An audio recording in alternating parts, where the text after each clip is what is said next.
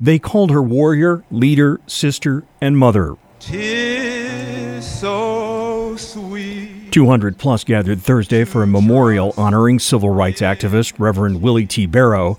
Floral wreaths and a white cross arrangement sat on each side of Barrow's casket, next to portraits of a smiling Barrow.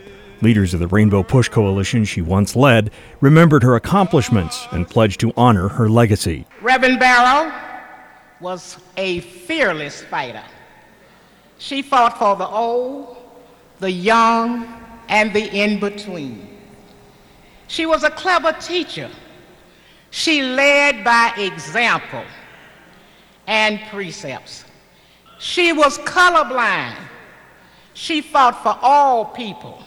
The life of this great woman must never be forgotten. Her legacy should be passed on from generation to generation. Barrow died March 12th at the age of 90. She co founded Operation Breadbasket, which later became Rainbow Push, marched with Martin Luther King Jr. in Selma, and spent her lifetime working for civil rights around the world and in Chicago. Mayor Rahm Emanuel called Barrow one of the last remaining giants of the civil rights movement. Dr. Willie Barrow was never satisfied.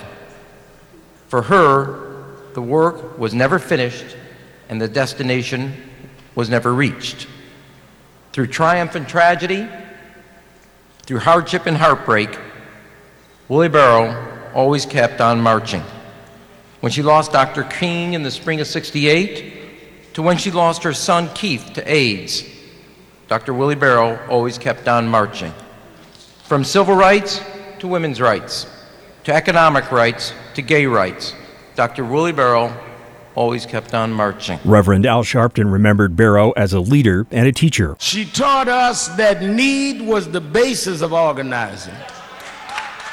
Then she said, Sharpton, after need, that you must remember self interest is the key to keeping them together. But service is power.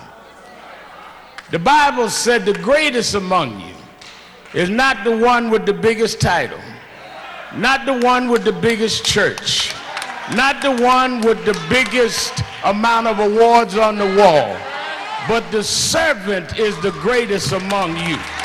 We come today to thank a servant that never stopped serving.